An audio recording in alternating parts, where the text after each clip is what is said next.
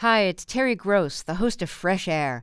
We bring you in depth, long form interviews with actors, directors, musicians, authors, journalists, and more.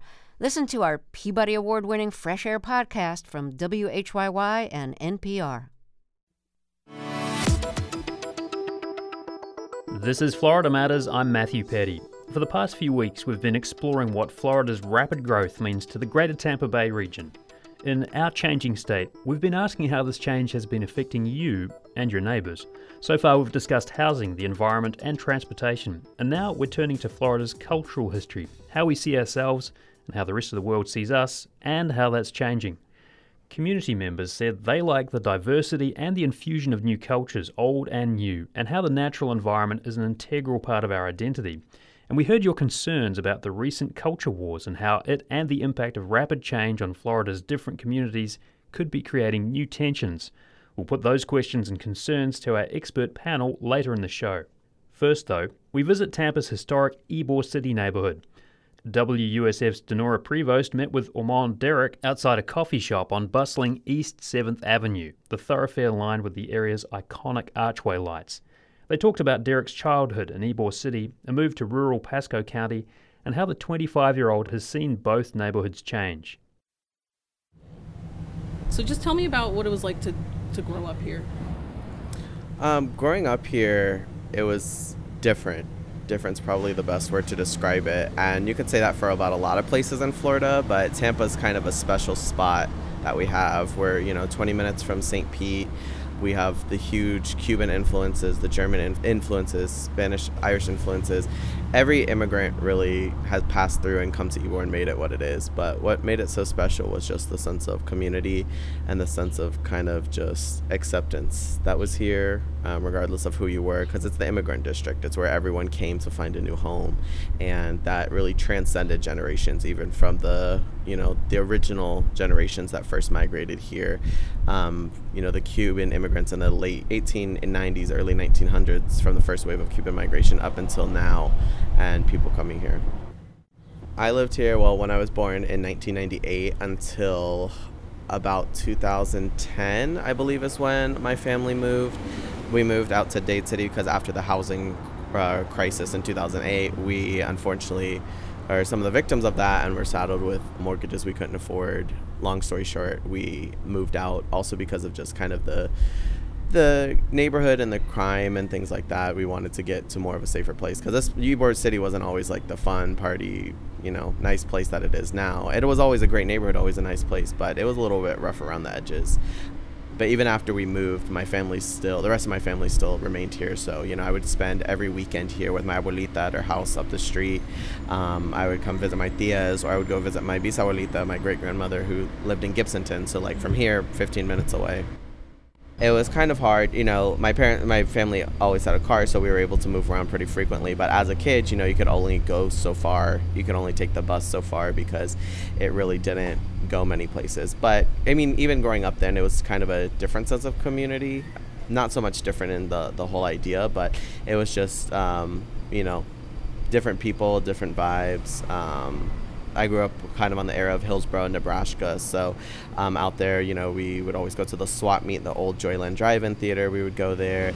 Um, the old Publix on Nebraska Avenue, like one of the original Publixes. That was our like family grocery store we'd always go to. And then the Nebraska Mini Mart, which is now some restaurant, I think, still called the Nebraska Mini Mart. It actually used to just be a mini mart. And there's, um, I can't remember his name, but a really nice um, old, you know, immigrant guy who ran the shop and would always give me and my sister lollipops when me and my dad uh, would go get like you know a gallon of milk or just some eggs or anything we might need from like the corner store mm-hmm. down there but it was just a sense of community, you know, a community that exists here in Ybor, but um, you know, in a different sense as all of Tampa does. We all looked out for each other.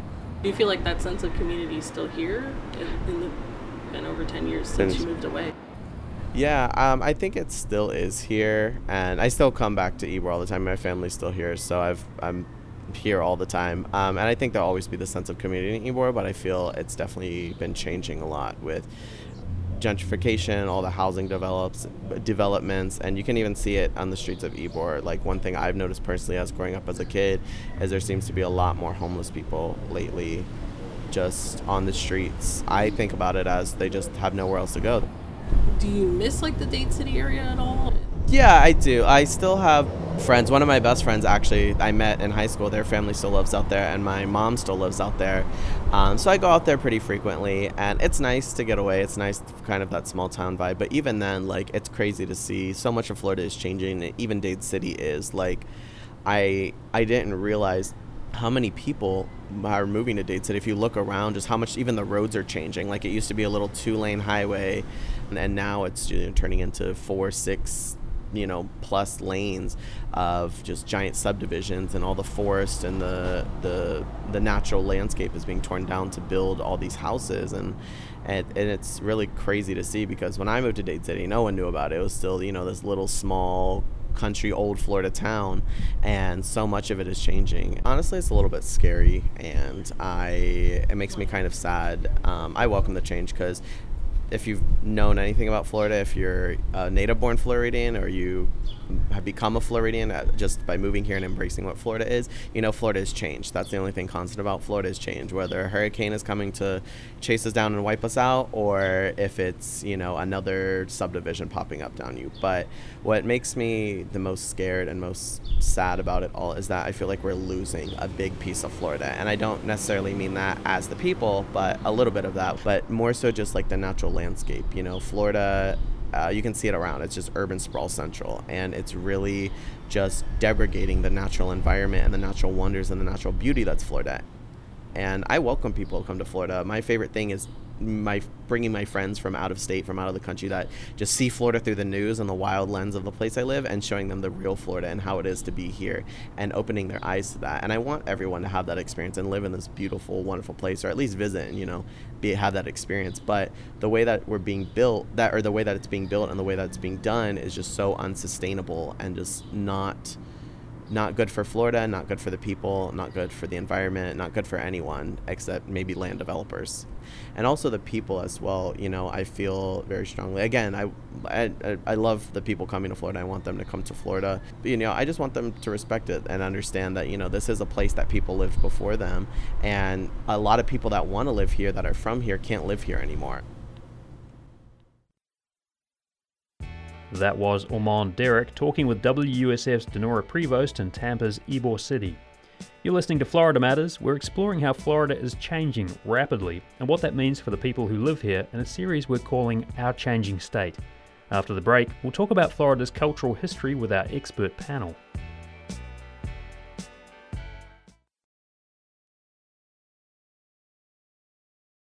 Welcome back to Florida Matters. I'm Matthew Peddie. We're continuing our deep dive into the effects of rapid population growth in the Tampa Bay region and across the state. In this episode of Our Changing State, we're exploring the evolution of Florida's cultural history.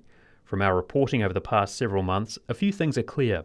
People who call Florida home have a passion for this state, and the expressions of culture are a lot more nuanced than the headlines might have you believe. There's also a noticeable anxiety about what these recent changes mean for Florida's culture and an identity that's rooted in things like the natural environment. So let's put the comments and questions you submitted on culture to our expert panel. Well, William Gravely is a long-time St. Petersburg resident and business owner. William, thank you so much for joining us. Thank you for inviting me. Also joined by Dr. Sarah McNamara. She is an assistant professor of t- history at Texas A&M University and the author of Ybor City, Crucible of the Latina South, which was just published this year. Dr. McNamara, thank you so much. Thanks for having me. And Joanna Robotham is the curator of modern and contemporary art at the Tampa Museum of Art. Joanna, thank you as well. Thank you so much. Pleasure. So many of the people we talk to in the community in Tampa Bay in our reporting for this series, comments and questions we got from our listeners, they had things to say about the influx of new people to the state. I want to first play a little bit of tape from a conversation I had recently with the University of South Florida professor of history emeritus Gary Mormino. He spoke via Zoom about the impact of population growth on culture. Let's take a listen. I think in 1940, there was something like an 8 million population gap between New York and Florida. Florida was the smallest state in the American South on the eve of World War II, smaller than Arkansas you think historians are having this discussion in Arkansas today about growth problems and cultural problems? Uh, perhaps uh, it is a national phenomenon. That, but so, so one is just the sheer population pressures on places that didn't even exist 40 years ago. Port St. Lucie, Cape Coral. So let me put this question to you. When you think about Florida's culture, what do you think of? Joanna, what, what goes through your mind when you think about Florida's culture? You know, I consider myself still a relative newcomer to the state. I moved here from New York City about uh, seven and a half years ago. And so I've been really privy to see these changes, um, in particular in the arts and culture sector. And Florida culture is, gosh, that is a really difficult question. But from what I've been able to observe, I think Florida culture is incredibly vibrant, it is complicated, and it is something that I think is completely under the radar. So, art that has been made in this state, artists, art that is produced, the artists that come from the state, I think have been largely perhaps not as acknowledged as widely as other artists, even in the South. Mm-hmm. Um, particularly um, any type, anytime you go outside of a major art center, I think people seem to think that the arts don't thrive. But I think that we have been able to show that the arts do thrive here in Florida. Did you know that before you moved here, or did that catch you a little bit by surprise? It caught me a bit by surprise. I mean, Miami has already had a little bit of a growing legacy. Sure. Given all of the art fairs that happen in December and the rise of, you know, the galleries there, the various museums. But I think over the past three years or so, I want to say, since the pandemic onward, we've really had, I think, surprising changes within the uh, landscape of art and culture mm-hmm. in, the, in the state. Sarah, what about you? What do you think about when you think about Florida culture? When I think about Florida culture, I imagine the difference between what people imagine Florida to be and the reality of what it is. So, I'm a historian and I think historically about these things. And I am struck frequently by how people think about the state, right? We imagine it in many ways as the South's playground, right? It's a place where you go to the beach. It's a place where you can go have natural vacations, right? The natural component of what Florida is, it becomes this tourist destination, right? A place where you can go to Disney World. But the way that I write about Florida is very much asking us to ground ourselves in the history of the state, the way that Gary was alluding to it in the soundbite you played, mm-hmm. and what that means about how the state is constructed. So, Florida, in and of itself, it's important to remember that it is a southern state. It was a state that was built by the labor of enslaved people. It did have a long history of Jim Crow um, established racial division. And upon those things, it creates an environment where Florida's incredibly diverse population has to figure out where it fits within this. Florida, very often, right? The Florida that is sold is a Florida that doesn't involve those complications. But we imagine Florida as this just like tropical paradise, but the reality is that it's much more complex. Mm. So when we look at things that are happening today, especially in the political landscape or within the cultural landscape, what we're really seeing is the Florida that has long existed that is in conflict with the Florida that people imagine. Thinking about Florida in that sense of complexity is something that is there and is here, and imagining that is important. Mm-hmm. William, what's your take on Florida culture? What do you what do you think about when you think about Florida culture? How is that changing, as far as you can tell?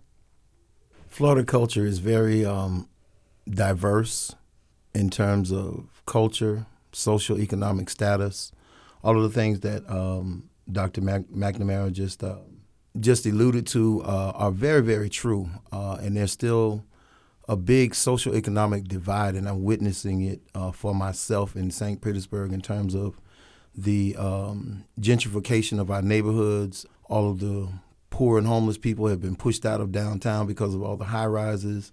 There's been little or no uh, infrastructure or any kind to any kind of thing to help those who are struggling. People are being totally priced out of anywhere to live. Now on the other side, I think that Florida is a is a wonderful, diverse society that has much to offer um, anyone who comes. But it is it's much harder for people who are starting from the bottom um, to ever get off the bottom because hmm. mm. there's there's really there's there's no help for them. Let me read a comment from one of our listeners, Sharon Henry in Tampa. She had this to say about culture Tampa has a vibrant culture with many different groups LGBTQ, Hispanics, the elderly. Ybor City is a treasure. I feel that as more people come to the state, we are becoming more homogenized. I lived in St. Pete for 20 years before moving to Tampa in 2009, and I see this happening in St. Pete. Uh, Sarah, I wonder if we could just talk a little bit about the ethnic breakdown of the region and just some numbers. For context, there are about 3.2 million people living in the Tampa, St. Petersburg, Clearwater metro, another 2 million or so in surrounding counties.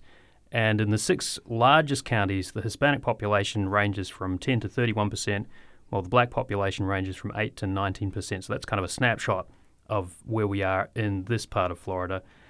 But when you think about that idea of homogeneity and, and things becoming kind of more homogenous, what do you think? Is that is that is there some truth in that? I would I would push against the idea of homogeneity in general. Um, all of the different groups of people who the listener noted, they exist within their own communities, and also the different categories right that she provided intersect in different and exciting ways right so keeping in mind when we say homogeneity it's as though we are pushing towards some um, whitewashing of what a past has been or imagining that everybody is like ourselves. But the way that William was just talking about communities in St. Petersburg, understanding that among these millions of people, right, who are living in the area, that everybody has distinct experiences, be that due to their race, due to their sexuality, due to their nationality, due to their nation of origin, due to their class, right? All of these different things, and none of them exist in isolation as a historian, right, in a word that has made its way in and out of the press in different ways, right, would be intersectionality as a way mm-hmm. to understand this, right? So I would ask the listener to look around where she lives and to think if I walk outside of this neighborhood, what does this look like? And of course, right, I'll constantly talk about Ybor. I could do it all day long. But one of the interesting things about Ybor City is that it kind of falls into this. There's the Ybor that people can imagine that it was, right? This place where you can go to the Columbia restaurant or you can go to the new Italian restaurant? Santo Stefano, that's down there. Hmm. But if you walk outside of 7th Avenue, Ybor City is at its heart a black community now, right? It is one of the areas where there is affordable housing, but it is also a place that was once a Latinx community. And that shift wasn't a comfortable thing that happened. And still, there is much resistance over whose legacy owns this area and what does memory look like. So I wouldn't say that we are in any way homogenizing. I think looking at Florida, looking at demographics as they are, Florida is one of the most ethnically and nationally and racially diverse states in the US South. That's something that makes it different than other states in the southern region, especially where there is a majority right, white or mm-hmm. black population with a smaller Asian subset, or where there has been a recent Latinx increase. When Gary mentioned places like Alabama and Arkansas, they are in this area called new destination states. And mm-hmm. that means that there are states that have in- experienced a 2%, 200% increase in the Latinx population between 2000 and 2010 alone. So those states are experiencing differences, but Florida has long had this diversity. And I would push against the idea of homogeneity and ask the listener, you know, to go in different areas and walk outside of what feels most comfortable to them. So essentially, get outside your neighborhood and exactly, exactly. Mm-hmm. People know what's around them, mm-hmm. right? The idea that everybody in Florida has a pool, or that that there's certain experiences that everybody has, that's based on where you live and who you know. Here's a comment from Catherine in Lakeland who writes The beauty of Florida historically has been the infusion of new cultures added to the old. With the deluge of COVID relocators, they have no interest in assimilating or learning about Florida culture, history, and environment. They simply moved here to avoid public health recommendations of their previous home and to worship an extreme politician. I wanted to also just play another soundbite from Gary Mormino, who had this observation about culture in Florida. Let's take a quick listen. Culture is political in Florida be it relationship with Cuba, slave heritage, homelessness, uh, et cetera. I mean, you just go on. Florida, Florida is kind of a touchstone to America today. Every issue that's a hot issue in America either begins in Florida or it's defined in Florida. Immigration has been an issue for for decades and decades. Now it's global warming is is an issue. the relationship between Florida and the sea. And, and you can just go on and on. Uh, and, and Florida is a major player.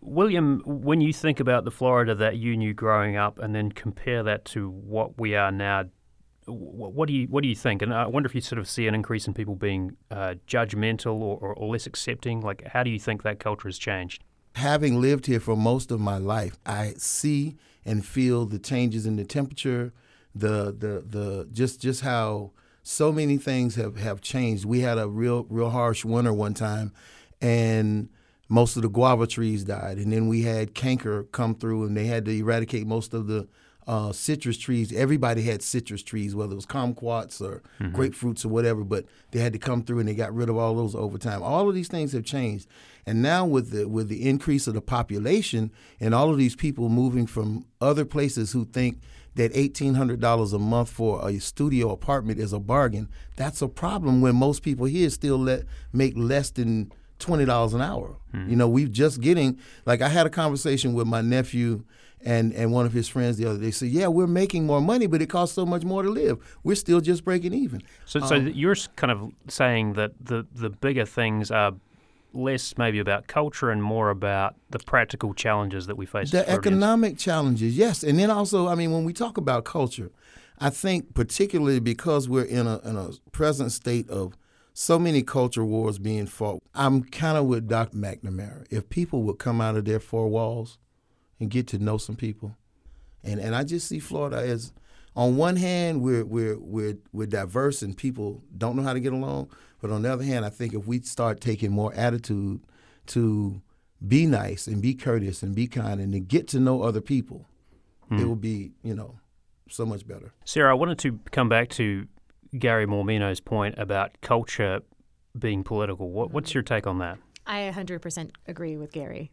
Um, what he is saying is that over the course of a period of time, right, there are political shifts that define and influence how we see the world around us what William is reacting to, right, and what he's saying is that there are these very real changes, that they do intersect with issues of economic inequality, that they do intersect with environmentalism, they do intersect with cultural and political change, they do intersect with the increasing with the increasing visibility of what difference means, right? Be it from sexuality or different forms of identifying racially or ethnically or nationally. But the more divergent, right, that things become, there is a subsect of the population that will align with the the rhetoric that we oftentimes hear is as though there was a time when everything was easy for everyone or when everything was really simple. And the people for whom something was simple, there's generally a large portion of the population for whom it was not simple. Right? So the uh, laws the emergence of things like culture wars or denying COVID or pushing against public health, right? There are certain people for whom that is beneficial, and then there is a broad majority for whom it is not. The difference is it's how it's able to be politicized and how it is able to bifurcate a population. So if we're looking at Florida right now, the difficult thing is that there can be a broad swath of people who are like, you know, I agree with this, but I don't agree with that, where it isn't necessarily as simple. But the large impact of things that are structural, like a census, which is a year when the state gets to redefine its districts, right? Or what it means when um, cert- when we're reelecting Congress people or senators at the local level, right? This is where a lot of that change happens. Mm-hmm. So many of the shifts that occur or the environment that we see right now, it will take meaningful collective mobilization to undo because many things have been done legally and they have been done structurally. And those are shifts that we have to come to terms with and figure out where does community say, right, this isn't necessarily who we are, right? This is a who a certain subsect is hmm. and how to make that operate. Joanna, uh, let me ask you, I mean, what do you think is possible? How, how are you going to see uh, the Florida that you that you love kind of embodied in the in the culture we take forward from here? You know, the thing that I try to share with my colleagues up in the Northeast all the time. I'll give you a, an example of what recently happened. Um, for example, those of us in the art world have followed what happened at the Orlando Museum of Art with the um, Basquiat exhibition, mm. the Jean Michel Basquiat exhibition, where you know the director of the museum really truly believed that those were authentic Basquiats, and it turned out that they were fraudulent yeah. um, paintings. And of course, everybody in the art world was like, oh, of course, this happened in Florida. This is typical of what you would see, you know, Florida man. And the thing that I always try to explain to people is that this is one small instance of something you know going awry at a museum. It, it was bad. It was very bad but don't let that stain what you think of what the arts and what culture is in florida. There is so much more to florida than just say beautiful you know utopian landscapes that the arts here are complex. The arts here are complex. The artists at work here are incredibly smart and talented, and their work is worthy of national, international attention. And Sarah, how how do you see the the culture evolving? How do you see some of these constants coming through, and how do you see the the kind of Florida that you love carrying us forward from here? I will say I do love Florida. There is that component of the work that I do and wanting Florida to be the best version of itself that it can be. And doing that means all of us having a moment where we sit down and we reckon with the current moment that we're in and think, how do we get to the place where when you're walking down the street, right, and you're in the midst of June, where there are ample pride parades, right? That is a part of the community where there are, you know, drag shows are a part of the landscape of Florida and long have been a place where that is, where black communities can access affordable housing the way that William's talking about. All of that has a place here, but it just means thinking about Florida in a way that Joanna's talking about beyond the headlines. Mm. That Florida isn't the essence of a punchline necessarily the way that I write about Florida and that I ask people to think about it is to look at it more as a microcosm of the way that the broader United States can operate. Hmm. So when there is an increasingly diversifying population, when the population is expanding, there are moments when people look for simplicity. And getting comfortable with the lack of singularity is something that Florida has to become a part of and all of the different experiences that people have talked about today, whether it is through reading, through visiting different spaces, through interacting with new people, right? Those are all ways to get comfortable with a different kind of Florida, which is more just getting comfortable with people who are different from yourself. We have been speaking with Dr. Sarah McNamara, Assistant Professor of History at Texas A&M University and author of Ybor City, Crucible of the Latina South. Uh, Sarah, thank you so much for joining us. Thanks for having me.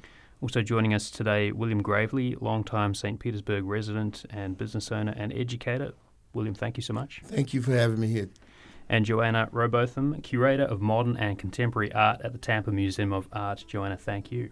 Thank you. And that's Florida Matters for this week. Find more details about our Changing State series, including photos of the people we are meeting and visiting, on our website, wusfnews.org. Next week, we're diving into the economic changes and challenges facing the Tampa Bay region. Find us on Facebook and Twitter. Look for Florida Matters. Our producer and reporter for this episode is Dinorah Prevost. We also received support for this week's episode from engineer Jackson Harp, digital editor Carl Lisciandrello, and news director Mary Shedden. I'm Matthew Peddie. Thanks for listening.